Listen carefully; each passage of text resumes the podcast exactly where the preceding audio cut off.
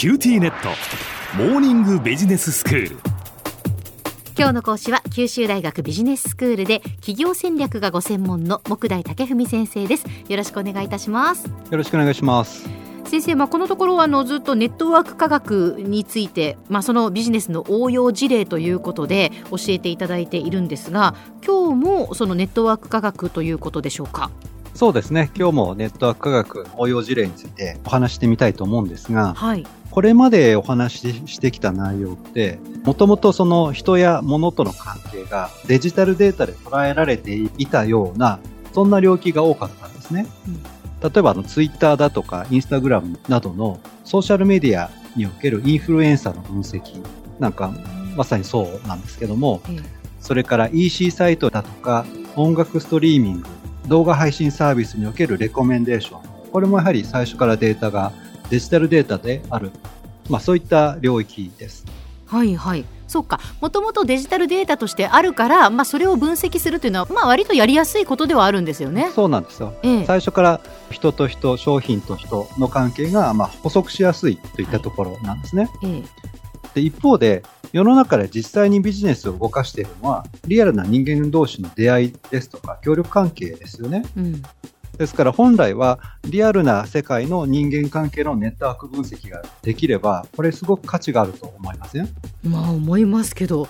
これはでもじゃあどうやって調査するんですか？っていうことになりますよね。ですよね。です通常ですと、例えば聞き取り調査をしたり、アンケートを取ったり、あるいは行動観察をしたりということで、かなり手間がかかる調査が必要になってくるわけです。えー、で、一方で、ビジネス上の人間関係を考えてみますと、まあ、特に社外との人間関係を把握する上では、名刺がすごく役に立ちそうだということで、これに注目が今集まってるんですね。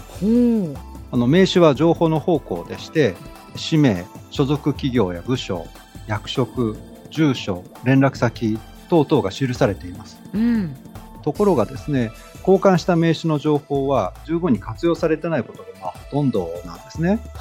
そこで名刺情報をデータベース化し、さらに人間関係のネットワークを可視化しようと、まあ、そういったサービスを提供する会社が出てきています。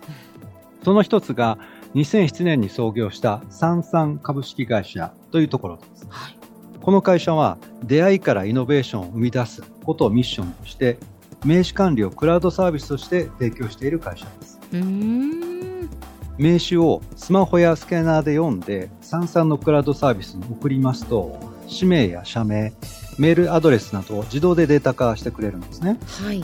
で、ユーザーはクラウド上で名刺情報を閲覧したり活用したりすることができるようになるわけです。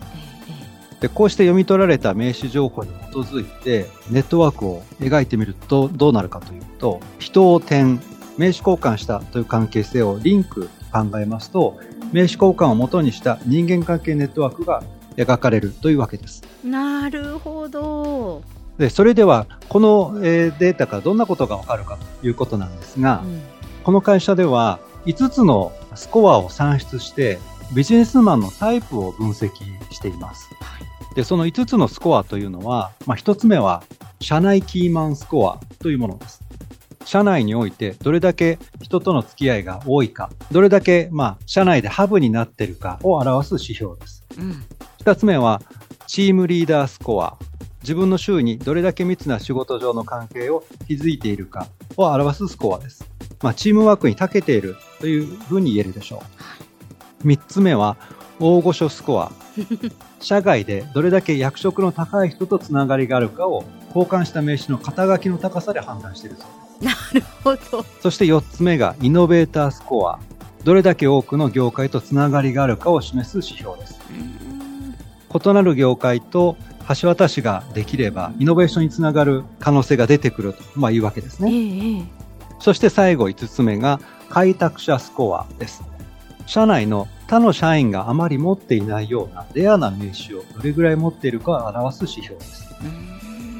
こういった人の場合には、単独での新規取引先の開拓力をまあ示唆するのではないかというふうに考えられているわけです。うんあ面白いですね。で、このような、まあ、ネットワークの面から見た社員のタイプが分かると、まあ、どういうことに使えるかと言いますと、例えばチーム編成の参考にできるかもしれませんよね。はい。例えば、部署横断的なプロジェクトを立ち上げる際には、社内キーマンとチームリーダーの、まあ、両方必ず参画させる。あるいは、新規事業開拓プロジェクトの場合には、新たなアイデアを呼び込むような、イノベータースコアの高い社員と、アイデアを現実のものとする力の強いチームリーダースコアの高い社員を組み合わせるといった具合になるわけです。まあ、名刺の交換は今や日本のみならず海外においても一般的なビジネス観光になっているんですが、はい、まあ、それゆえにわざわざ聞き取り調査やアンケート調査を行わずとも普段のビジネス活動の副産物として人的ネットワークの情報が取れる点は非常に大きなメリットと言えるでしょう。そうですね。名刺の交換は相手との1対1の関係ですけれども、それを集積すると人的ネットワークを俯瞰した図を描けるようになります。そうしますと、誰が誰を知っているといったことを組織の知識として整理することができます。うん、さらに、この人はネットワーク上のハブになっているだとか、異なるネットワークをつなぐブリッジになっているだとか、周囲と緊密な関係を構築しているチームプレイヤーだとか、まあ、そういった状態を読み解くこともできるわけですね。はい、こうしたネットワーク情報と営業成績だとか、業務改革の成否といったパフォーマンス指標を組み合わせることで、狙って成果を出すためにどのような組織づくりだとか、人材育成をすべきかといったことが見えてくるかもしれません。では先生、今日のまとめをお願いします。名刺交換は人を点、名刺交換によって生み出される関係性をリンクとするビジネス人材のネットワークと言えます。一つ一つの名刺交換は自分と相手との1対1の関係に過ぎませんが、組織レベルで集積すると俯瞰的な人的ネットワーク図を描くことができます。ネットワーク科学の知見を応用することで、社員の行動特性や得意分野を肩書きにとらわれず見極めることができるようになるかもしれません。組織づくりや人材育成などの面においても、ネットワーク科学は様々な応用が期待されています。今日の講師は九州大学ビジネススクールで企業戦略がご専門の木大武文先生でしたどうもありがとうございましたありがとうございましたさて QT ネットモーニングビジネススクールは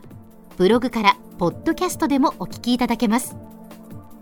QT ネットモーニングビジネススクールで検索してください。QT ネットモーニングビジネススクール。お相手は小浜もとこでした。